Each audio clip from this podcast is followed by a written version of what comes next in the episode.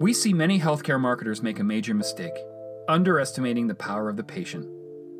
More than ever, patients are taking a vested interest in their healthcare, and through the ease of finding health information online, patients are more prepared than ever. So when they go to see their physician, have you armed them with key information about their disease and what to look for in a therapy? At Aroma, we do just that. We take a 360 degree marketing approach that places emphasis on the patient physician interactions. Following our proven digital patient strategies to guide focused, detailed conversations, we activate patients, which ultimately makes a positive impact to your bottom line. That's working with Aroma.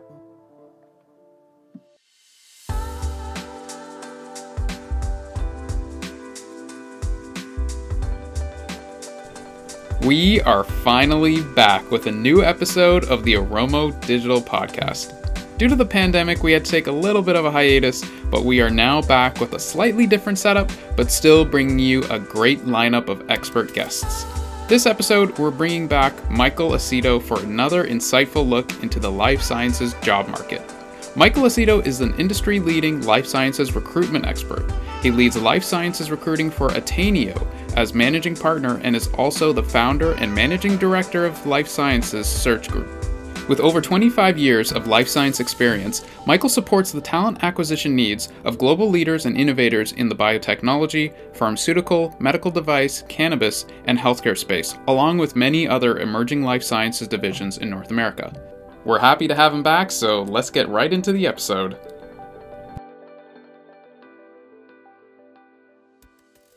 So, Michael, thanks for joining us. It's been a while.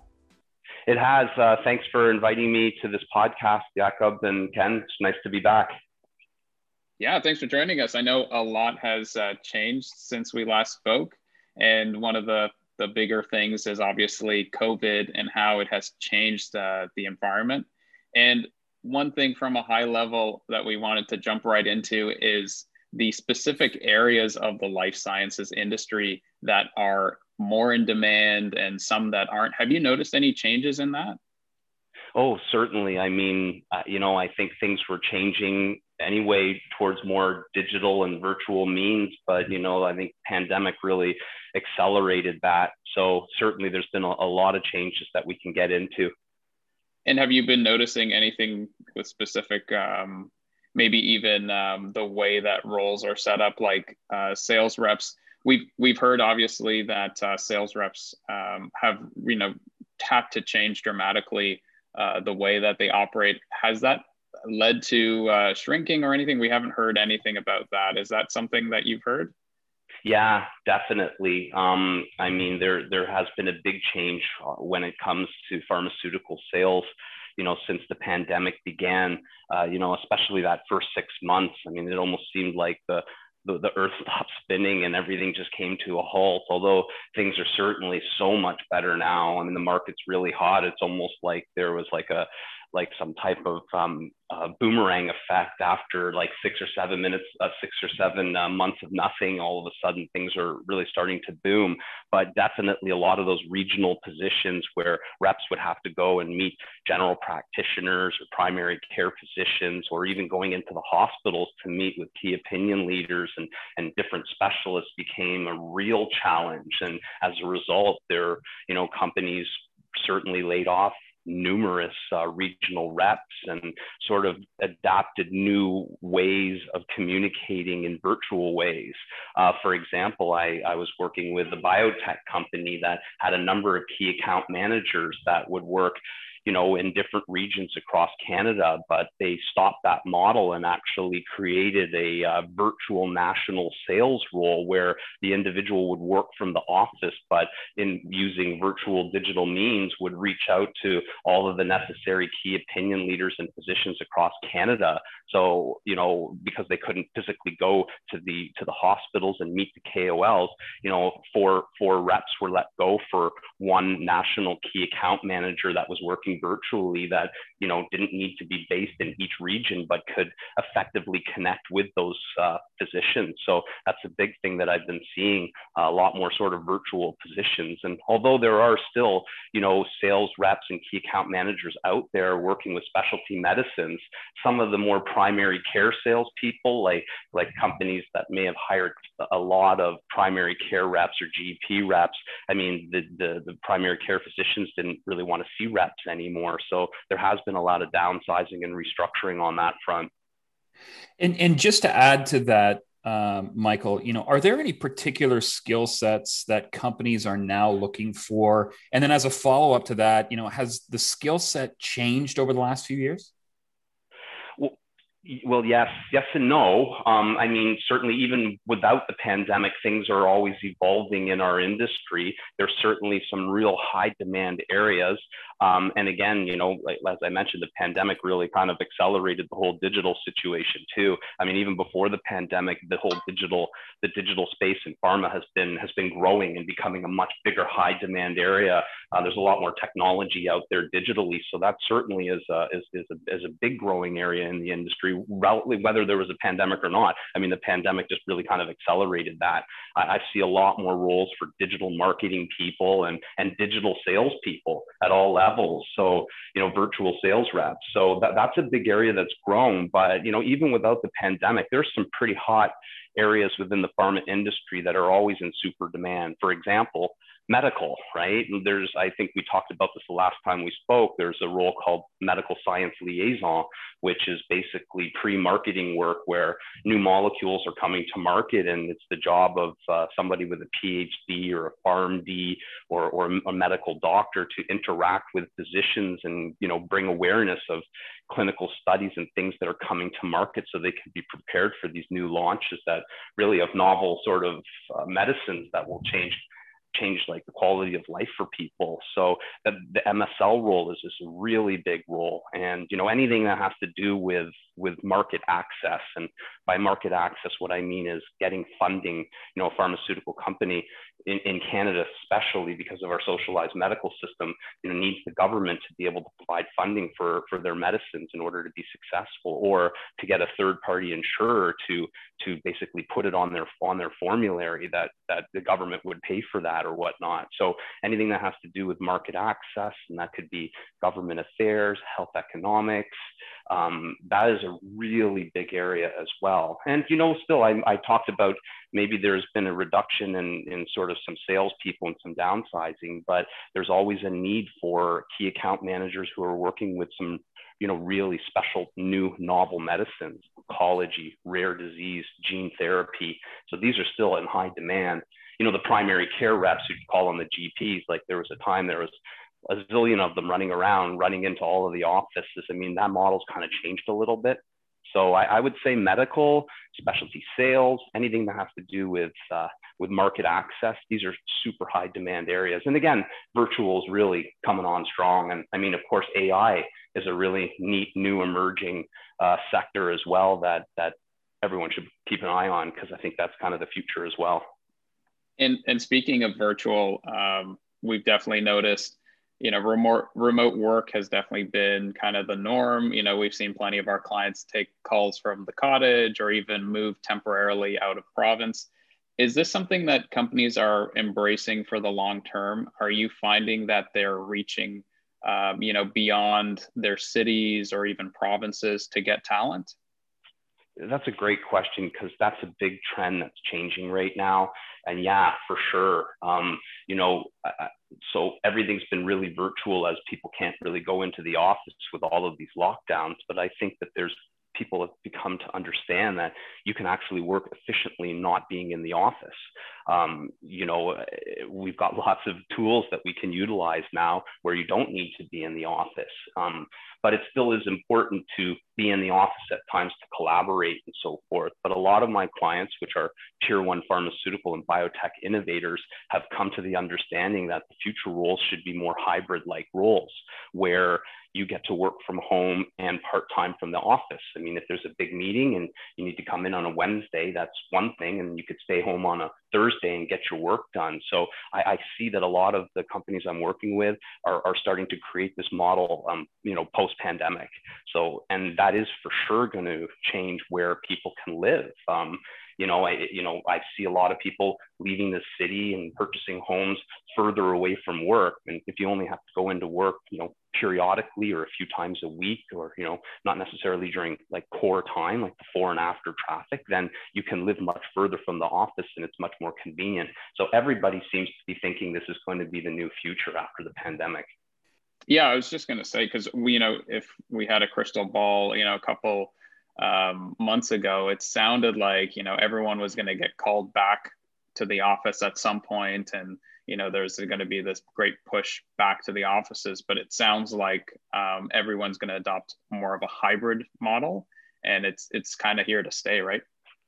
You know, I, I think the progressive minded organizations are, go- are going to think that way. I think they're going to trust in the people that they hire to do their job properly. I, I think the day of a manager standing over you to make sure you're doing your work is over. Um, you know, I think if a, if a company really needs somebody to be there all the time, constantly, well, maybe that's a bit of a micromanaging leadership style. Um, you know, if you hire good people and you trust them, you know they're going to achieve their goals and succeed. So, but again, it is important to have that collaboration, that camaraderie, and to be part of the team. So, you know, companies will want people coming back to work, but again, it'll it'll be more of a hybrid situation but you know i'll tell you too like w- with regards to for example moving so far out of the city like for example if a, if a pharmaceutical company is based in toronto and you know you're there are virtual roles where people will work from from Ottawa, but still, if you're launching a, a, a new medicine and you're working cross functionally with a group, you, you, still need to be somewhat close to the office to be able to come in. So I, you could be further away when it comes to a commute. Like it used to be a time people didn't want to commute from Mississauga to Markham because every day that would be just too much. But that, that situation is different now. But being very, very far from the office, I mean, there are certainly full digital roles like that, but I think employers are going to want people coming to the office for key meetings and key, key collaborative initiatives. And just as uh, just switching gears a little bit, you know, in, in terms of the ways that the pandemic has sort of impacted the hiring process, have you seen anything that has changed a little bit? Oh, oh, oh, for sure. So, you know, just like this podcast we're doing, I mean, it was so much fun last year being in your studio and and and doing the podcast. We were in a room together and it was a lot of fun. Now we can't be in a studio and we're doing this with virtual tools. So we learn to survive, we learn to adapt, and we learn to to to continue on and succeed. And that's exactly what's happened in the hiring process. You know, honestly, the hiring process hasn't changed that much. You know, there's still the number of interviews, panel interviews for medical roles. You still need to make presentations and use slides, but that can all be done on Microsoft Teams or Zoom or any of the many tools that can bring us all together on our computer seeing each other. So I tell you the truth, I mean, the interview process is still the same. It's just uh, we've learned to utilize tools and not have to do it you know physically in front of one another but in, in one another in front of one another virtually so no it, it really hasn't changed too much there's still the same amount of steps it still takes just as long because they're still basically meetings but just not in person outside of interviews in terms of getting that first initial look or um, setting up that first initial interview is there anything that they need to do differently in the new environment well, yeah, there certainly is a, some different skill sets that you need to utilize. Like, for example, I mean, if you're going to be on Zoom meetings and Microsoft Teams meetings, it's really important to make sure that you're set up properly for those meetings and that you practice a little bit even before you get on the computer. You know, if, if all of a sudden you just log on, you've not really used these tools before, you're not, you're maybe you're not knowing how to mute or unmute or turn the video on or off. Uh, it's also important that your computer is positioned in a way that is flattering for you. Um, there's been times I've spoken with people and all I can see are their nose and eyes, and they need to pull back their phone or pull back their computer. You know, so you, you need to practice that a little bit. And even lighting is important. I mean, in the wrong lighting, you could turn your computer on and you could look completely red or something. So it's it's important to find you know, a room that you're comfortable with in your in your home office or your home or your office that that the, that there's that maybe it's not too big of a room that echoes. It, it, it would be smart to be prepared and not have to deal. You know, if you've got 45 minutes with a hiring manager, you don't want to spend 15 minutes trying to figure out your technical problems. So that is a new skill set that people need to understand and learn. And before you get into an interview, you should at least test out test out you know the application with the friend and make sure you're you know because it will help you be more confident and comfortable in the situation too when you're interviewing you don't want to have to think about technical glitches while you know you're trying to come up with great examples and of accomplishments and things that you've done in the past.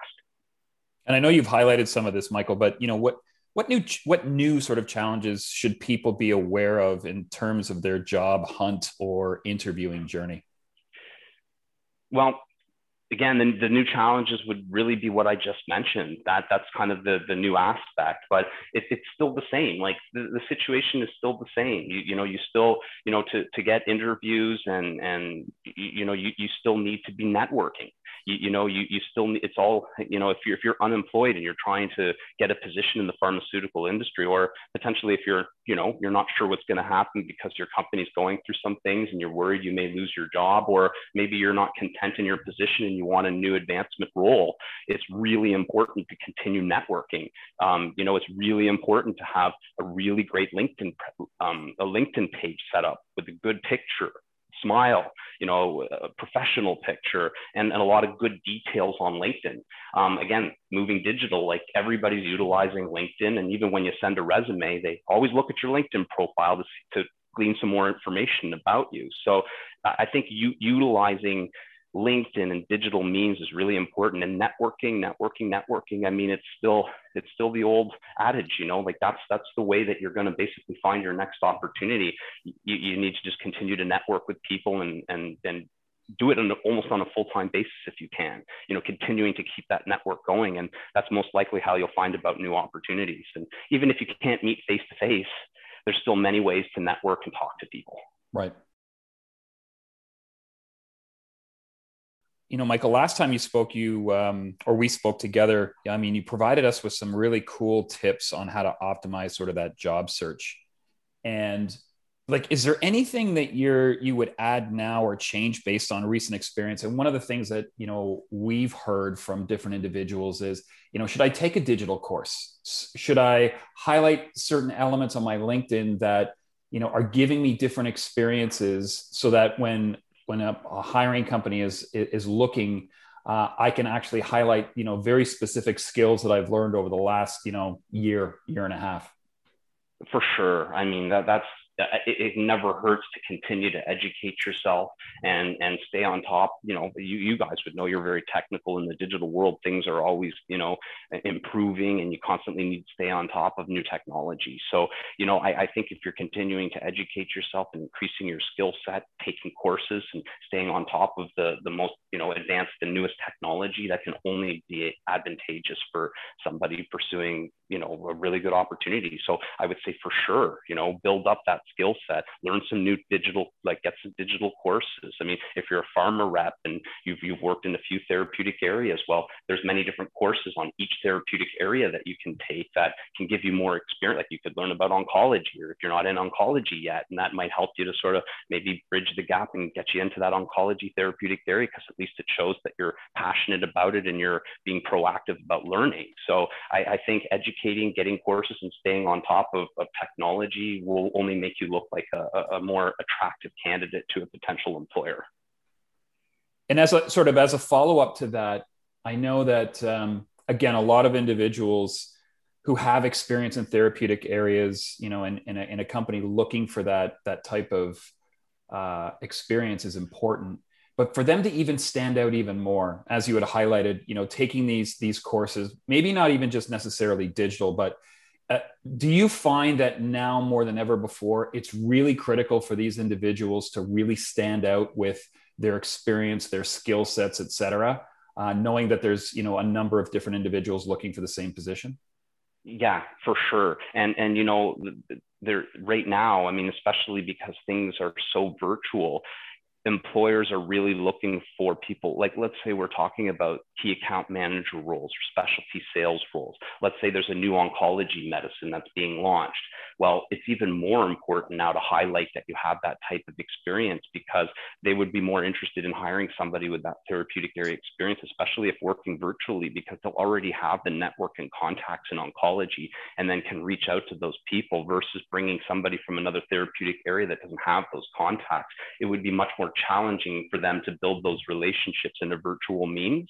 You know, they're, they're, so it's even become even more important that you have specific um, therapeutic area experience because you could hit the ground running in a challenging world where we can't walk into someone's a doctor's office and necessarily talk to them. I mean, that still is happening, but not as frequently. So. So would you say, for instance, if if and again, I've I've talked to some some different uh, colleagues about this, but I mean, if you don't have any experience in a therapeutic area, but you're still looking for a position, do you go for it? Or do you think, oh, you know, I mean, anybody who has experience, like you said, in oncology, and maybe I don't have any real experience in oncology, should I should I spend the time and the effort looking for a position like that? Or should I just focus on my experience and really sort of be a little bit more detailed when I'm actually searching? Right, great question. Um, listen, nothing ventured, nothing gained. Uh, you know, if, you, if your goal is that you're, you're passionate about entering into, let's say, working with a biologic or working with, with a, you know, a GI medicine or oncology medicine, and that's something that you're really excited and want to do, then I believe you can achieve that goal. Um, you know, it, wouldn't make sense not to try. Um, not every employer is the same. You, you also may be working on something on, on, on in a therapeutic area that has indications that might be similar to the therapeutic area that they're looking to hire for or maybe you work with a very unique and specialized medicine that that they would consider you for even though maybe you don't have that therapeutic area experience.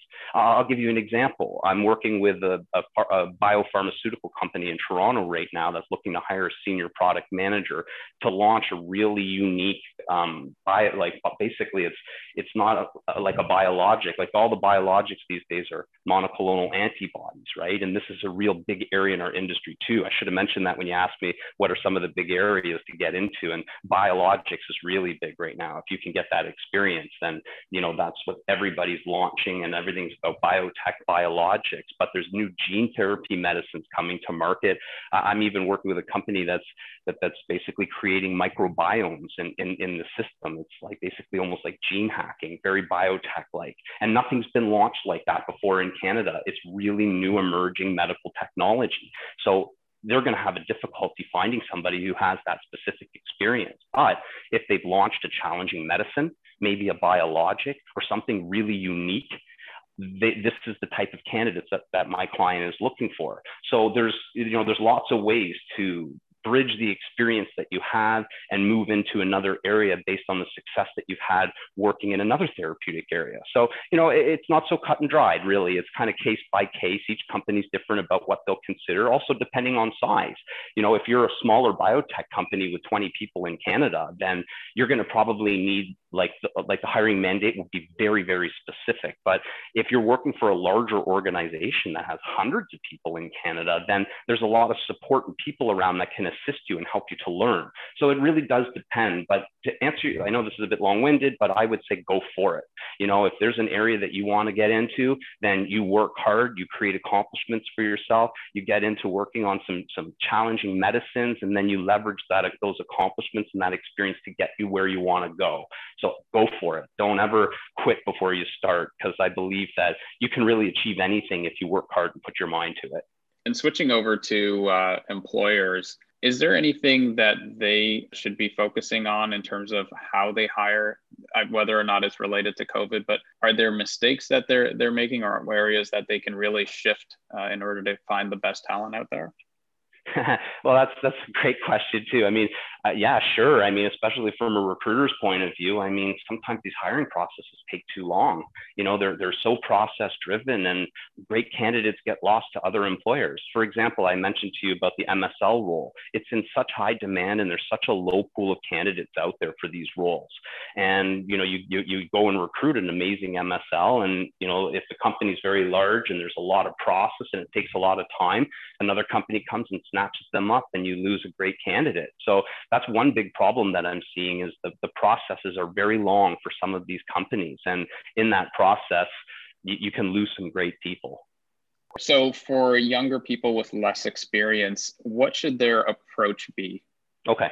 So for, for younger people with lesser experience, I mean, let's say you have some experience and you, you know you want to break into a, into a bigger role within the pharmaceutical industry. You know, there, there's a few things that are really really important. So number one, I mean, you, you when you approach a company and, and they're interested in you and you have a chance to get even if it's a 30 minute you know interview with hr over the phone the key is to be better prepared and better researched than your competitors the competitor candidates that you're interviewing against. This is the key to really succeeding and especially if you don't have a lot of experience. If you can dig in and show that you are proactive that you're you know that you're mature and that you're serious about the job that you're pursuing and the way that you show that is by digging in by learning as much about the company not just basically what they're therapeutic areas they work in or how many people they have globally like you learn the medicines you dig in and you show the employer you know if they're interviewing someone that's got seven more years experience and that person didn't do their homework and and just kind of came in in a nonchalant manner like a meet and greet you know then the the, the more junior candidate who has that little bit of experience that shows he's rolled up this shows that he or her have rolled up their sleeves and dug in learned about the company and came very well prepared with great examples from what they've already done. Maybe if they've only got a couple of years experience in industry, but they've done a huge amount in two years and created tremendous success and they're able to, you know, have great examples of their accomplishments and, and, you know, what they can do for the company. And, you know, that, that's another thing too, is that there's often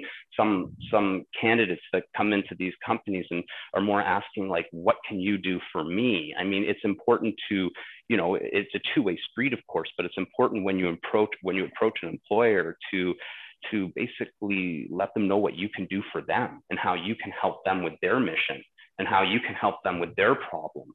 Um, so being very well prepared, not having an entitleistic attitude, um, being really well researched, and being armed with just the best examples and being clear and concise in your presentation you know that that that is what i would recommend that's how that and i've seen it. I've seen junior candidates who who didn't have therapeutic area experience win in an interview over someone who had twice as much experience in therapeutic area experience but you know the other candidate was just hungrier rolled up their sleeves and did their due diligence and came extremely well prepared. So that's my biggest advice. Do your research. Have examples prepared. Anticipate the questions. You know look at the job description for each bullet point. Have examples prepared when you've done it. If you haven't done it well show at least that you've you've been exposed to it or at least done research on it and that it will be quick for you to get up to speed on it. So being proactive rolling up your sleeves and not having an entitleistic attitude is is my recommendation. I think that's pretty solid advice. I wish i had that coming out of school because i think you uh, are intimidated by the job requirements and you might feel uh, what's the point and it does hit your confidence. So those are great things that you can really uh, pull on so yeah, for sure. And you know, yeah. uh, you know, I'll tell you, like I get, I and I provide this advice to candidates, even candidates who are at higher levels. You know, about doing your homework. Like the best advice I can provide is when you have an opportunity, you have to dig into it right off the get go. You know, even if you don't make it past that 30 minute interview, you need to go in there as though you're talking to the GM, like as though you you have to know everything and show them. They'll be super impressed.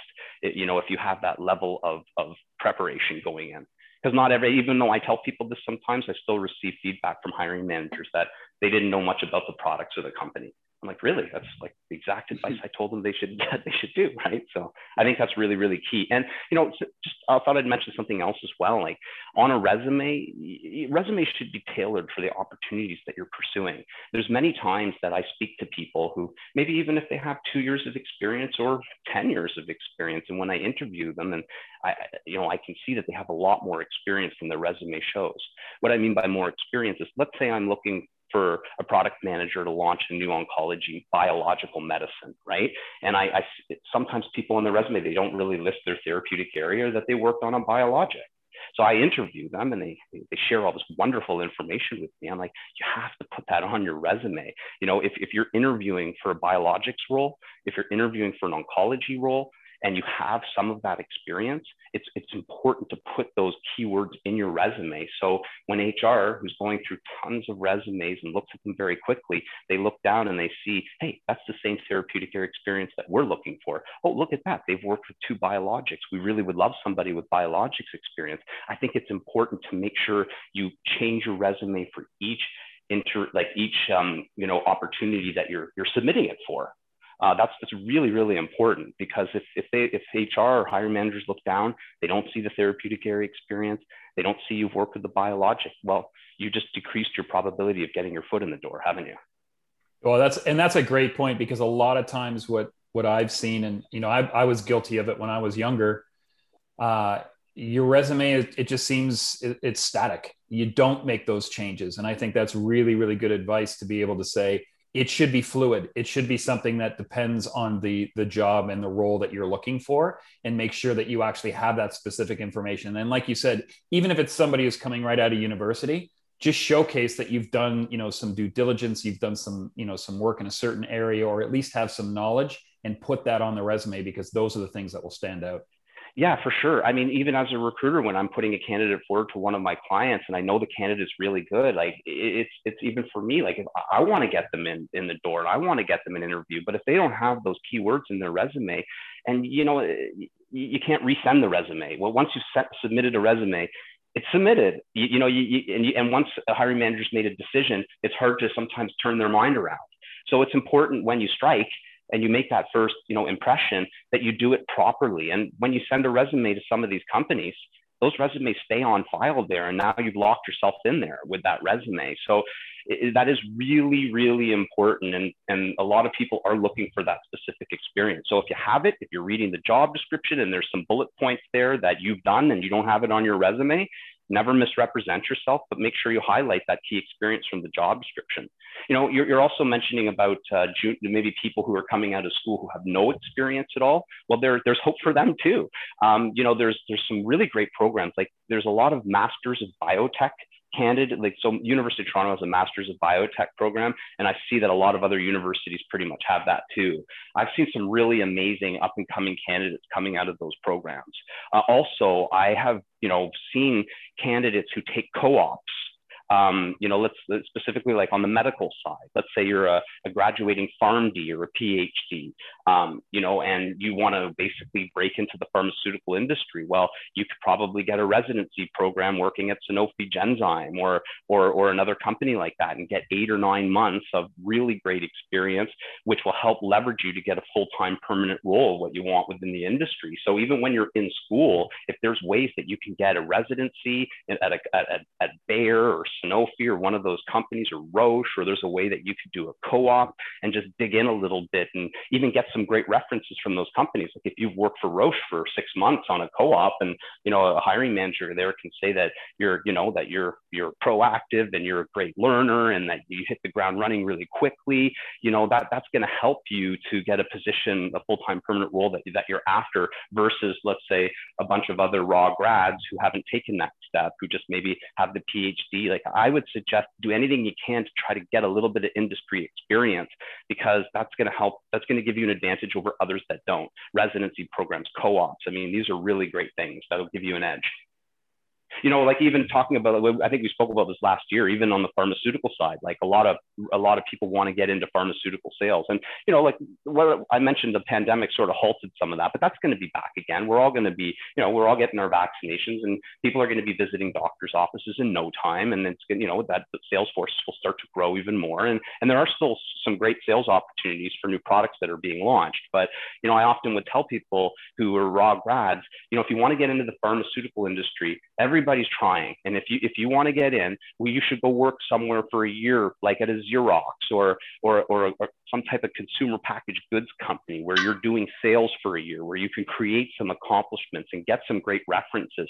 And then you, you can use that sales experience, your master's degree or your BSc to basically get into a sales role within pharma but sometimes it's hard without that experience because there's so many raw grads who are constantly applying. So you need to do something that's going to give you an edge. You need to get some practical experience any way that you can. That'll give you an edge.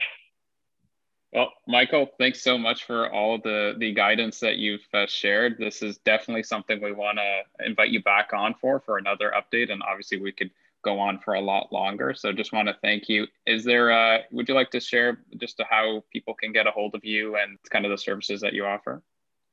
For those who would like to reach out to me, I am the managing partner of Attaineo. We're a life science search group in downtown Toronto. I can be reached at michael.attaineo.com. Attaineo is spelled A T T A I N E O. Also, you're welcome to reach out to me through LinkedIn. My name is Michael Aceto, A C E T O. It should be easy to find me there. And uh, also, you're welcome to check out our website, which is www.attaineo.com. And we specialize in, uh, in pharmaceutical and life science. Basically, life science is everything kind of healthcare across North America. We have offices uh, here in Toronto as well as in North America. Great. So we'll share some of those links uh, in the uh, podcast description. So, Michael, thanks a lot for uh, joining us. Definitely would like to do this again. Oh, I'd like to do it again as well. It's always fun talking with you guys, and uh, thanks for having me on on the podcast. I, I really do appreciate it. It's a lot of fun. Thanks again, Michael. So that was our episode with Michael Aceto. Again, we'll include Michael's info in the podcast description. We hope you liked this episode. We'd like to have him back. So if you have any questions you'd like us to ask him when he comes back, please reach out to us on LinkedIn or on our website, aromodigitalgroup.com.